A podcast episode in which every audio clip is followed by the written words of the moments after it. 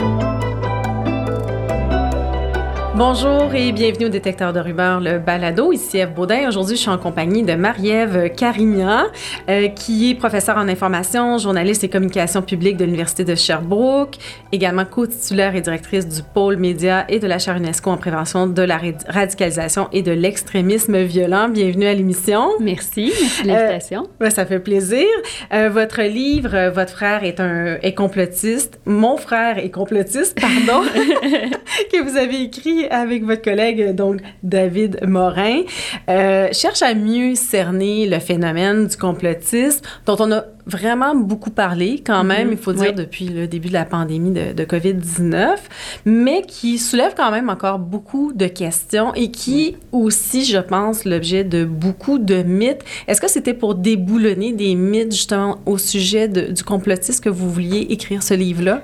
Euh, on a choisi d'écrire ce livre-là pour plusieurs raisons, David et moi. Mon frère est complotiste. Euh, oui, on voulait un titre qui, justement, montrait que c'était un livre qui était accessible à tout le monde, grand public, mais le sous-titre est vraiment important aussi, comment rétablir le lien et le dialogue social, parce que c'était ça aussi le but du livre, c'était de dire, on veut qu'il y ait des gens qui se posent des questions, donc soit des gens qui, ont, qui sont confrontés avec ce phénomène-là, parce que ce qui arrivait, c'est qu'on allait souvent donner des formations dans toutes sortes de milieux. Là, on a été appelé depuis, euh, surtout les deux années de pandémie, là, dans les milieux syndicaux, dans les milieux professionnels, Mm.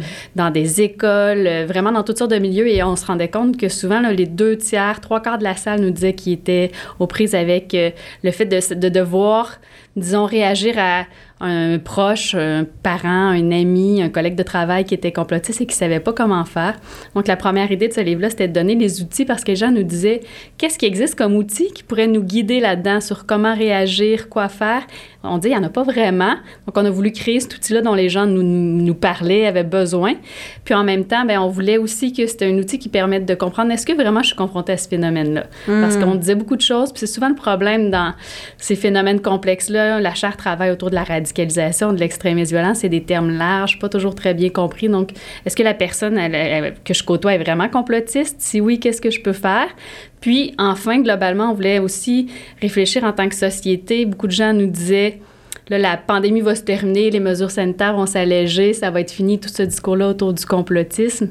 Et on est convaincus, David et moi, que non. Puis je pense qu'on est en train de voir que en effet, notre instinct était pas mauvais là-dessus parce que là, il y a la crise financière, il y a les changements climatiques, il y a toutes sortes d'autres crises qui pointent à l'horizon. Puis les crises, c'est vraiment un moment propice euh, pour la montée de la désinformation, des fausses nouvelles et de la pensée conspirationniste. Donc, on trouvait que c'était un bon moment pour dire qu'est-ce qu'on peut faire en amont pour au moins essayer de mettre un petit tampon un peu, puis que ce soit là, moins difficile à vivre tout ce qui s'en vient. Mm-hmm. parce qu'effectivement, ça suscite euh, beaucoup de, de friction dans les familles, hein, des gens qui vivent avec des gens qui ont des idées complotistes, donc on sent démunis, ça peut créer des tensions aussi. On en a beaucoup parlé de, de, de ce que ça peut créer, mais pour évidemment, avant d'entretenir un lien là avec, euh, d'essayer d'entretenir le dialogue avec des personnes complotistes, il faut bien comprendre le phénomène. Est-ce que vous pouvez nous expliquer donc en, en quelques mots qu'est-ce que le complotisme et qu'est-ce que ce n'est pas? oui, c'est difficile de l'expliquer même en quelques mots parce que, bon, ça nous a pris euh, un chapitre qui aurait pu être beaucoup plus long, qu'on a essayé vraiment de résumer dans le livre. Mais euh, d'abord, ce qu'on voulait dire, c'est que le complotisme, c'est pas se poser des questions. Parce mm. qu'à un certain moment dans la pandémie, le complotisme est devenu un peu tout et n'importe quoi, puis c'était facile de taxer quelqu'un de complotiste. Parfois, ça devenait même un argument pour éviter le débat. Oui, donc quelqu'un qui, qui éveillait des... Euh, d'évoquer des doutes, par exemple, sur certaines mesures sanitaire, le port du masque, etc., on traitait de complotiste. C'est pas ah. nécessairement la même chose, là. Vraiment pas. Puis alors que parfois, c'était légitime de se poser ces questions-là, il y a des décisions qui étaient plus politiques, économiques, mhm. d'autres scientifiques, mais on a parfois mis tout ça dans le même panier sans dire si c'est une décision politique ou scientifique. Mhm. Moi, j'ai été à des rencontres avec des gens de la santé publique qui disent pas si certain que ça que le couvre-feu ou le mhm. confinement va avoir l'effet euh, escompté, alors que, bon, on comprend ça, parfois la, décision politique derrière ça, économique, mais il y a eu toute cette amalgame-là et ça, c'est important de dire ben, d'abord le complotisme, c'est pas se poser des questions, c'est pas contester certaines mesures sanitaires qui semblent peut-être questionnables. Mm-hmm. Et on voulait rétablir ça parce qu'à un certain moment, dans le discours politique de, de, certains élus, dans certains médias, on a pu avoir cet amalgame-là. Mm-hmm. À côté aussi, il y a un phénomène qu'on se rend compte souvent euh, quand on travaille sur euh, le pôle média de la chaire UNESCO. On voit que les médias ont tellement peu d'espace pour expliquer les choses, discuter. Bon, c'est un luxe d'avoir des balados comme ça qui permettent d'approfondir, mais on explique peu c'est quoi le complotisme. Donc, on mm-hmm. se dit de donner l'outil aux gens pour comprendre que le complotisme, finalement, ça devient une espèce de vision des choses qui est très construite Mm-hmm. Donc, les gens qui se mettent à adhérer au complotisme, c'est comme si euh, tout ce qu'ils voyaient autour d'eux mm-hmm. euh, relève d'un complot. Donc, ça devient vraiment une façon d'expliquer beaucoup de choses, un espèce d'automatisme. Donc, mm-hmm. même si j'adhère à une ou deux théories potentiellement complotistes, ou si je me méfie en partie du gouvernement parce que je pense qu'il me dit pas tout, ce qui est probablement une bonne chose parce qu'on sait que le gouvernement peut pas tout nous dire. Effectivement. Pas, je suis pas complotiste, mais quand je mets à penser que tous les problèmes auxquels je suis confrontée, nos différents problèmes sociaux s'expliquent par le fait qu'il y a une collusion d'acteurs cachés qui contrôlent les choses, puis que ça devient une façon d'expliquer systématiquement les problèmes, ça, c'est du complotisme. Et enfin, dans le livre, ce qui est important aussi qu'on dit, puis on le dit dès l'introduction, euh, c'est que le complotisme, ça ça ne veut pas dire qu'il n'y a pas de complot qui existe. Il y en a eu des complots, mais le complotisme, c'est rendre une vision organisée qui explique tout par l'idée d'un complot. Tandis que quelqu'un qui sait qu'il y a déjà eu des complots, qui ont souvent été révélés par les médias, mm-hmm. c'est pas quelqu'un qui a une pensée complotiste. Il faut être réaliste aussi, on sait que c'est possible, mais mm-hmm. plus qu'il y a d'acteurs impliqués dans un potentiel complot, moins mm-hmm. il y a de chances que le complot soit vrai. Oui, parce que c'est bien de ça dont on parle. Dans le fond, c'est une suspicion qui est permanente et systématique. Et dans le fond, les personnes qui adhèrent au complotisme, si j'ai bien compris, ont une méfiance envers tout ce qui est officiel, les institutions, etc., entre autres les médias aussi, et prêtent à l'élite, disons, des intentions malveillantes. Donc, on explique tous les événements qui se passent, que ce soit la COVID, la crise financière, euh, comme quelque chose d'orchestré par un petit groupe. C'est bien ce que vous expliquez, c'est ce que vous expliquez dans un votre petit groupe qui va être différent selon les croyances conspirationnistes. Donc, ça mhm. peut être euh, des, des, des, politiques, ça peut être le pharmaceutique, des, des, puissances économiques. On a entendu Bill Gates, George Soros. Ça, mhm. ça peut être des groupes euh, ethniques. Et souvent, on va parler de mon complot juif, musulman, etc. Mais mhm. on vise donc des boucs émissaires, puis on les pense responsables de contrôler avec un agenda caché malveillant tout ce qui se passe autour de nous mm-hmm. et donc de nous contrôler. Et en effet, ce qu'on voit, c'est que les gens qui adhèrent à cette vision complotiste des choses-là, c'est des gens qui se méfient beaucoup parce mm-hmm. que forcément, si je pense qu'autour de moi, on me contrôle, mm-hmm. qu'on me cache plein de choses, ben j'ai tendance à me méfier de pas mal tout ce qui se passe autour de moi. Donc, je me méfie, oui, tout ce que vous dites, le politique, euh, le, médiatique, le scientifique, mais même plus large que ça, ce que nos données nous montraient avec euh, la Charle au cours des dernières années, c'est que à peu près tout ce qui m'est étranger, donc, hmm. euh, la personne que je côtoie pas, l'autre communauté culturelle, même mon voisin que j'ai jamais connu, ben, les gens qui adhèrent à une vision conspirationniste des choses se méfient beaucoup plus de l'autre qui, qui, qui côtoie pas. Et même, hmm. ça va devenir euh, euh, une façon de voir les choses assez particulière où je vais dire, par exemple, ce scientifique-là, j'y fais confiance parce que je le connais lui, mais mhm. les autres scientifiques, eux, par contre, je m'en méfie euh, euh, hmm. parce que je les ai pas côtoyés directement, ils font partie d'une élite, d'un pouvoir. Donc, il y a une grande méfiance là, chez les gens qui adhèrent à ces visions-là. La vision des complotistes, pour ceux qui n'y adhèrent pas, semble une lecture assez anxiogène, en tout cas pour moi. Là, souvent, quand on tombe dans les théories du complot, hein, tout le monde a des intentions malveillantes, les scientifiques, les médecins, les journalistes, etc. Pourtant, il y a des études qui révèlent que pour les personnes qui adhèrent, ça peut euh, justement apaiser leurs anxiétés. Est-ce que c'est vraiment quelque chose qui est documenté, ça? Oui, c'est ce que mm-hmm. des chercheurs démontrent les deux côtés, hein, parce qu'à la fois, on, on peut le comprendre, comme vous dites, là, cette vision-là est angoissante de penser que tout le monde nous cache des choses, puis qu'on est comme dans un film toujours où il se mhm. passe des actions secrètes. Euh, et donc, les données, notamment qu'on a récoltées là, avec différents sondages, montraient que les gens qui adhéraient surtout très fortement à la pensée conspirationniste, c'est des gens qui euh, sont plus anxieux en mhm. général que les autres répondants dans nos enquêtes. Donc, on voit que c'est des gens qui... Est-ce que c'est parce qu'ils étaient tellement anxieux, ils cherchaient des réponses à leurs questions, ils ont adhéré à cette vision conspirationniste des choses-là, ou la pensée conspirationniste génère de l'anxiété, peut-être des deux côtés. Mais en parallèle, c'est vrai qu'il y a étonnamment cet effet tampon où parfois mhm. cette anxiété-là commence à diminuer parce que ben, y a une espèce de sentiment de reprise de contrôle.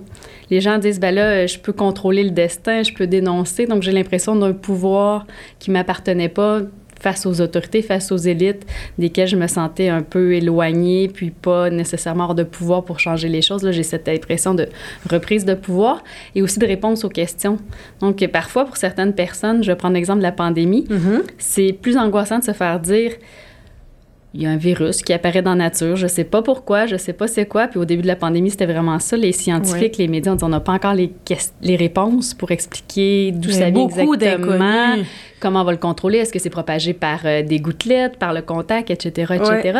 Tandis que de se faire dire, bon, mais là, j'ai la réponse, il n'y a pas de pandémie, c'est un complot, c'est orchestré. Mais au moins, c'est cadré. Je sais ce qui se passe, ça peut être rassurant, puis étonnamment, ça peut tempérer de l'anxiété pour des gens qui disent, j'ai pas de contrôle, je suis dans une instabilité qui m'insécurise.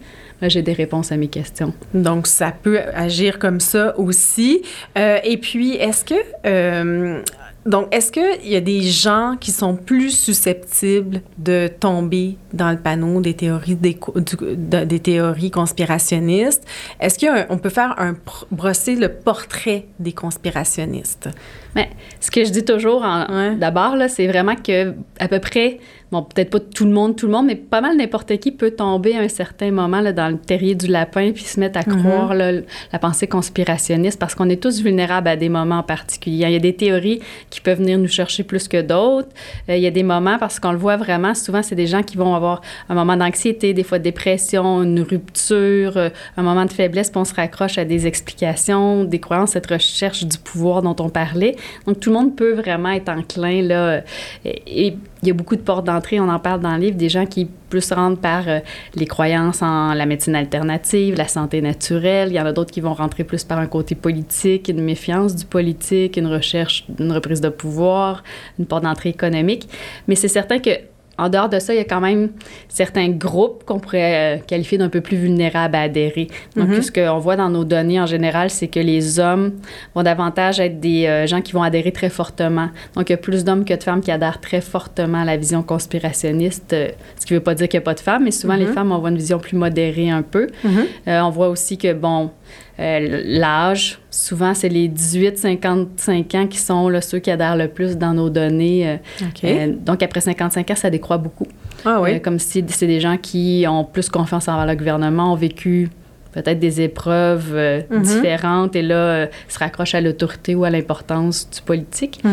Euh, on voit aussi que l'éducation, ce qui ne veut pas dire que c'est le seul facteur parce qu'il y a des leaders conspirationnistes pour plein de raisons qui ont des hautes éducations. Ouais. Des fois, il y en a qui ont deux scolarités de doctorat et tout ça, on en parle dans le livre, Mhm. mais euh, le- le- quand même, les gens qui n'ont pas un niveau scolarité euh, d'université, par exemple, adhèrent un peu plus. Donc, on peut penser que l'université peut être un rempart pour euh, un peu plus de pensée critique, Mhm. euh, une meilleure compréhension du scientifique, du politique, là, qui n'est Mhm. pas uniforme dans tous les programmes universitaires, mais ça aide à tempérer. Donc, souvent, hommes, moins scolarisés, moins éduqués, c'est- ça peut être des facteurs, mais on met pas trop de poids là-dessus dans le livre parce qu'on veut rappeler vraiment que c'est quand même n'importe qui qui peut être vulnérable. Puis vraiment, Ouais. on le voit dans nos données.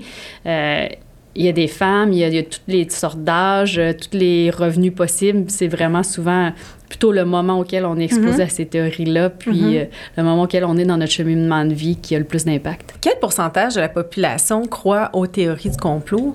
C'est difficile parce que, bon, ça change à certains moments. On Mhm. peut avoir des portraits statistiques qui nous donnent une idée.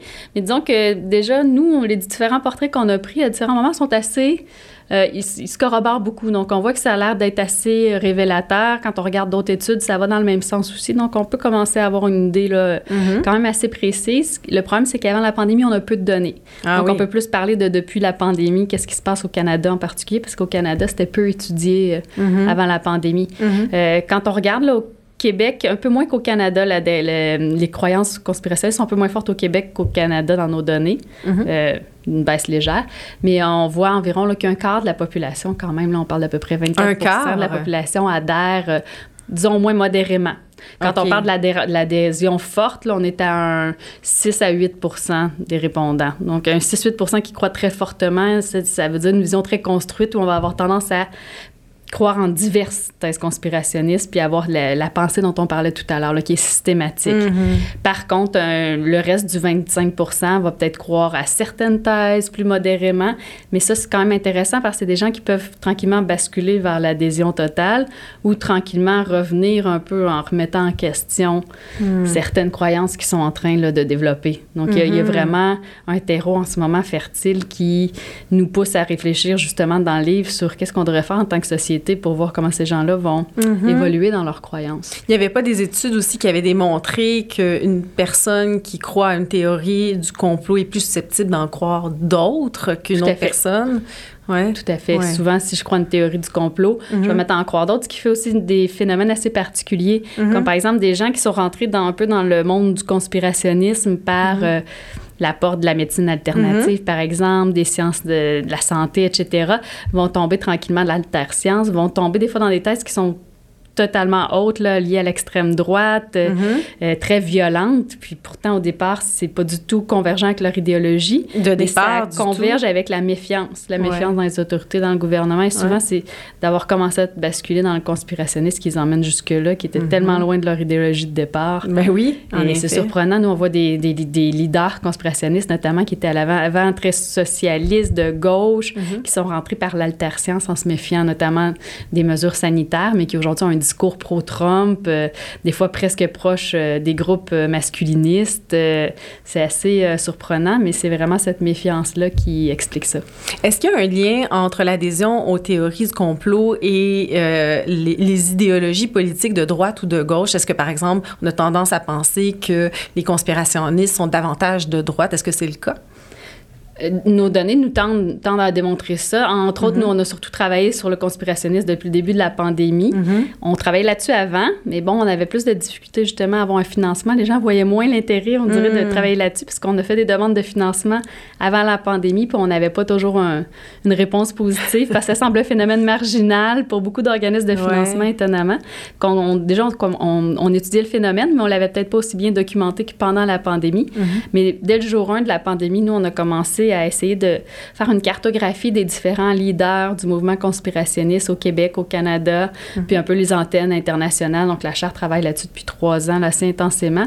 Puis ce qu'on voit, c'est que vraiment, euh, au départ, on avait mis des, la gauche dans notre cartographie autant que la droite. On voulait vraiment voir ce qui se passait, puis la gauche a été très peu présente. Mhm. En tout cas, disons, pendant les années de pandémie, c'est vraiment des leaders, puis des idéologies plus liées à l'extrême droite, euh, au mouvement anti-autorité, donc libertarien.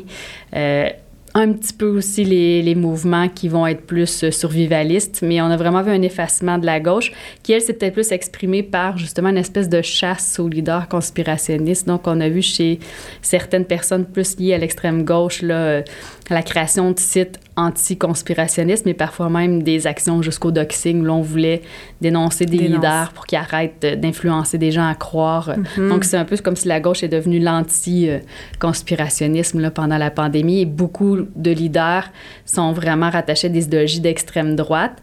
Et des gens qui suivent ces leaders-là, malheureusement, n'ont pas toujours conscience que derrière, il y a un agenda politique ou des croyances politiques très fortes qui n'ont pas nécessairement été mises de l'avant dès le départ.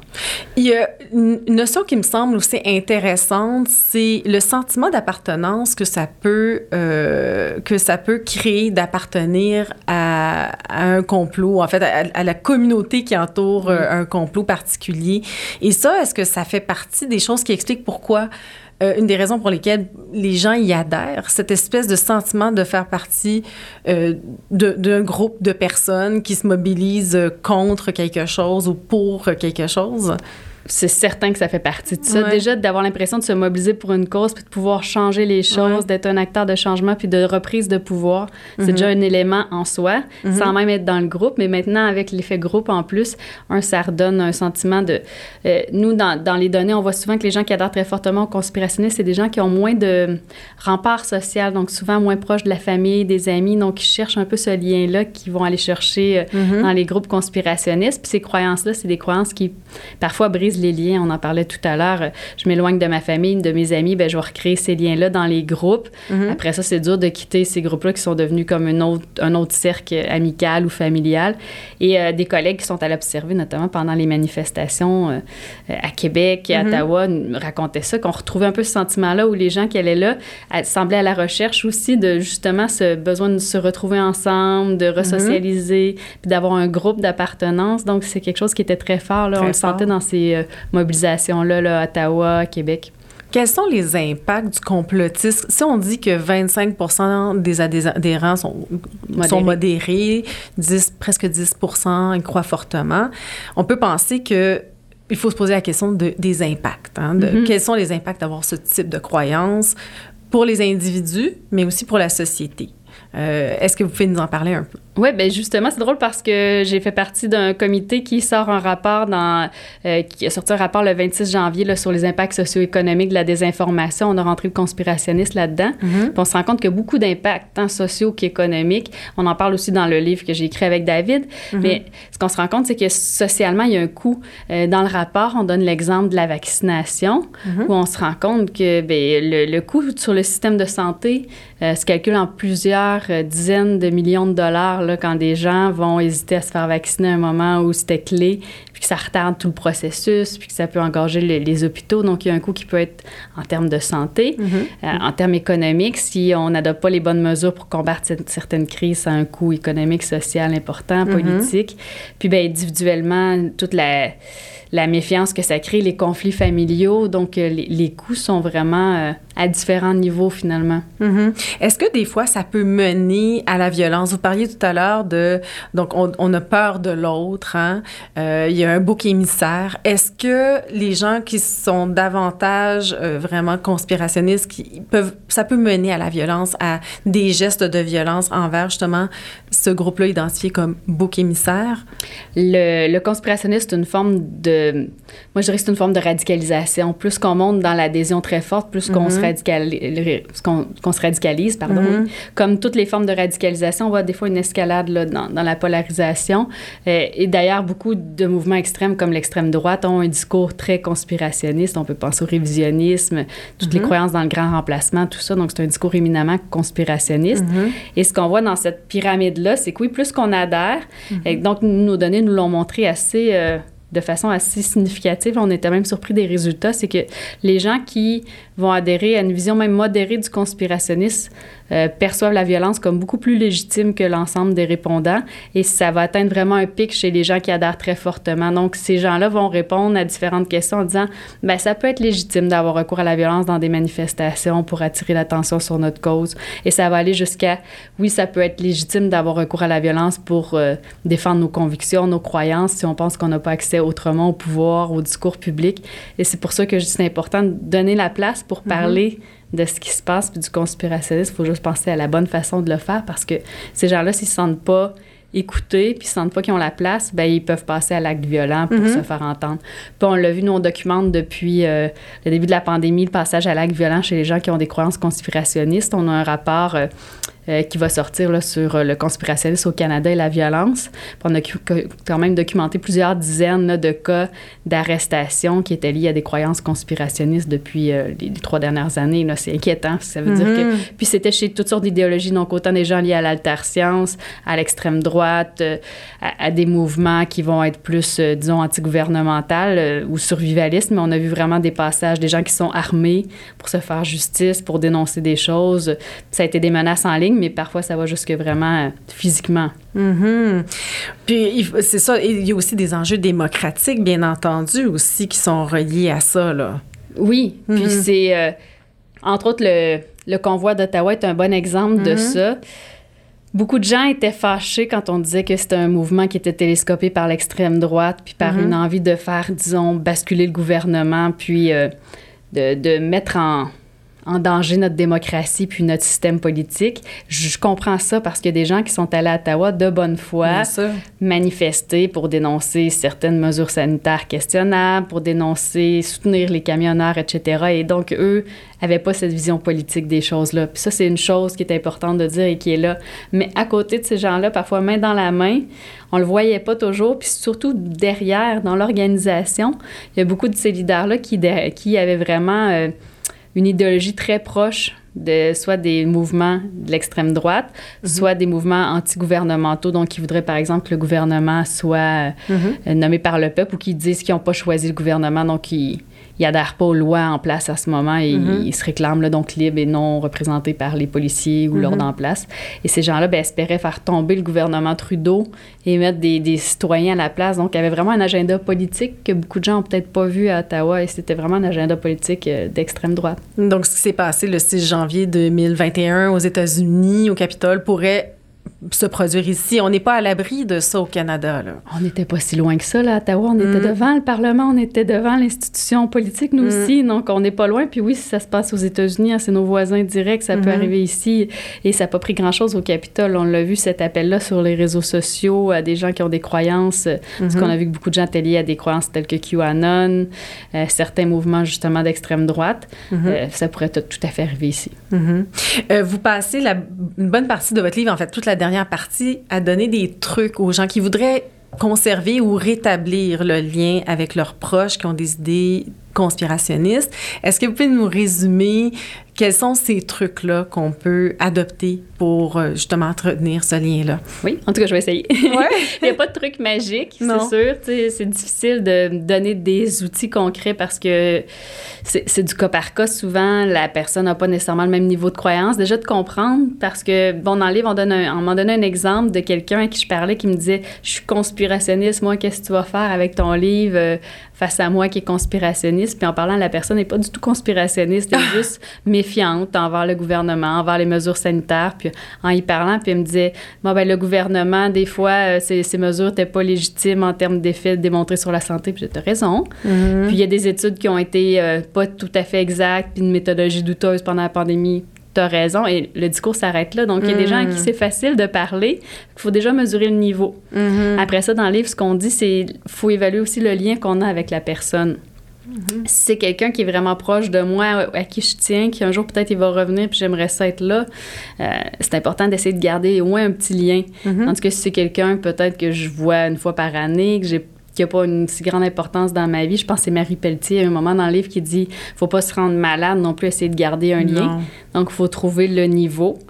Euh, mais quand c'est quelqu'un à qui je tiens, ben il faut toujours trouver au moins une façon d'être là pour la personne. Dire si tu veux parler d'autre chose, essayer de trouver euh, un terrain neutre. Parlons de, de, ce qui nous rassemble, non pas de ce qui nous divise. Essayons d'éviter les sujets de confrontation. Je pense que mm-hmm. beaucoup de gens ont d'instinct fait ça pendant les fêtes cette année, mm-hmm. à dire si on veut passer des fêtes ensemble, on va éviter de parler sujet polarisant comme la pandémie où on n'est peut-être pas d'accord, mais on peut trouver des terrains d'entente. Puis donc, de mm-hmm. garder ce lien-là, ça mm-hmm. permet peut-être à la personne d'escalader dans ses croyances, puis nous, ça nous permet de garder le lien. Mm-hmm. Euh, les autres trucs qu'on donne, c'est faut pas non plus commencer à attaquer la personne de front dans ses croyances. Un, surtout pas dans, justement, je parlais de, de, Noël, une fête de famille, un moment de rassemblement. C'est pas là où on doit être 5-6 contre la personne qui va se sentir attaquée, se braquer, puis probablement s'en aller, puis là, la porte va être fermée. Mm-hmm. Donc, un moment pour discuter, si on veut rentrer dans le terrain des croyances, c'est peut-être un moment où on est seul avec la personne.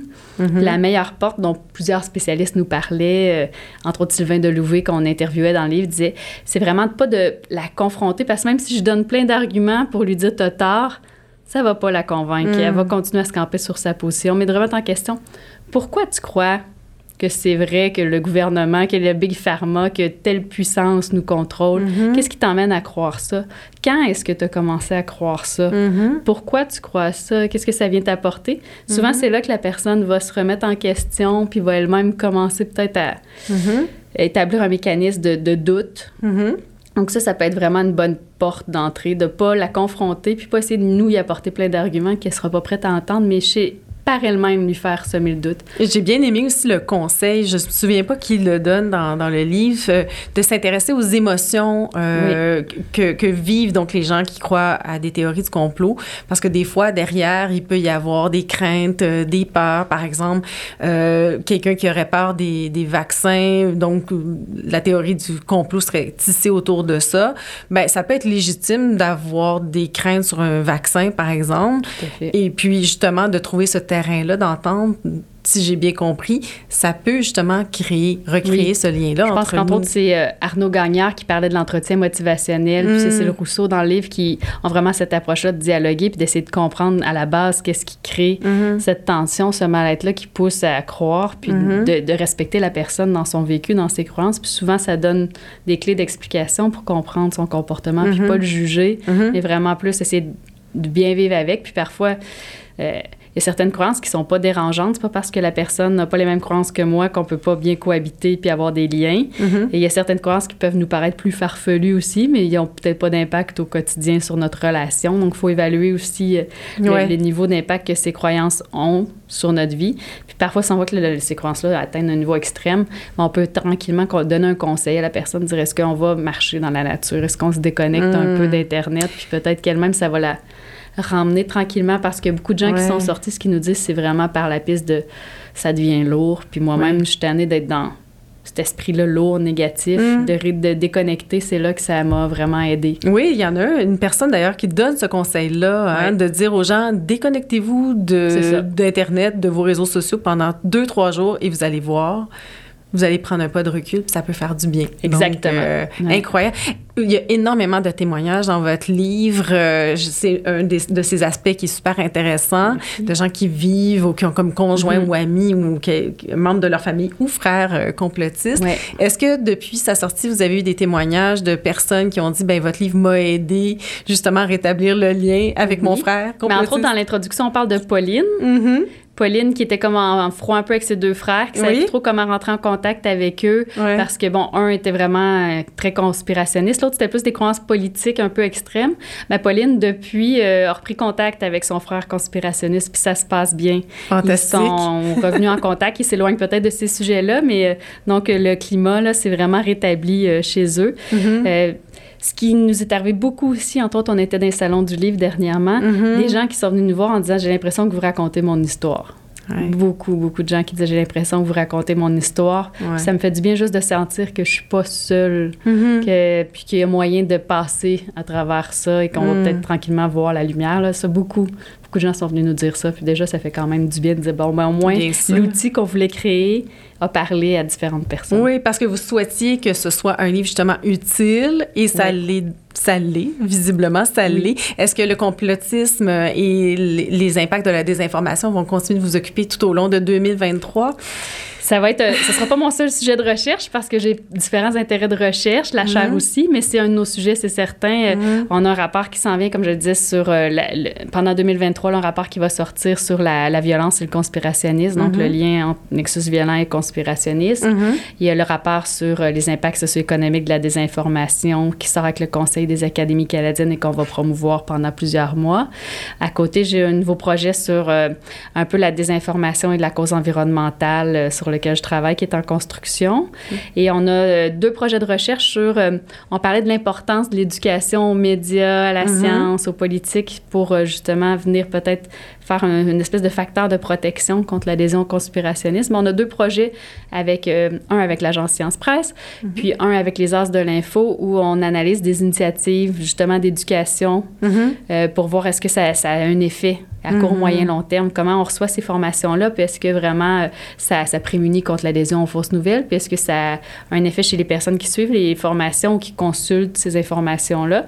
Et chez leur entourage. Donc, est-ce que ça peut percoler dans la mhm. famille si j'ai consulté de l'information, euh, mhm. du fact-checking, du rétablissement de faits? Donc, c'est un de nos projets. Je pense qu'on va se reparler à ce sujet-là certainement quand il y aura, les conclusions vont sortir. Mais en tout cas, merci beaucoup d'être venu euh, ici pour nous parler de votre livre euh, et de tous les trucs pour les, les, gens qui vivent avec un frère ou une autre personne de leur famille qui est complétiste. ben voilà, c'est tout pour cet épisode. J'espère que ça vous a plu. Abonnez-vous à notre balado. Le détecteur de rumeurs, le balado, est une production de l'agence Science Presse soutenue par le scientifique en chef, les fonds de recherche du Québec et le Bureau de coopération interuniversitaire. Ici Eve Baudin et je vous retrouve au prochain épisode.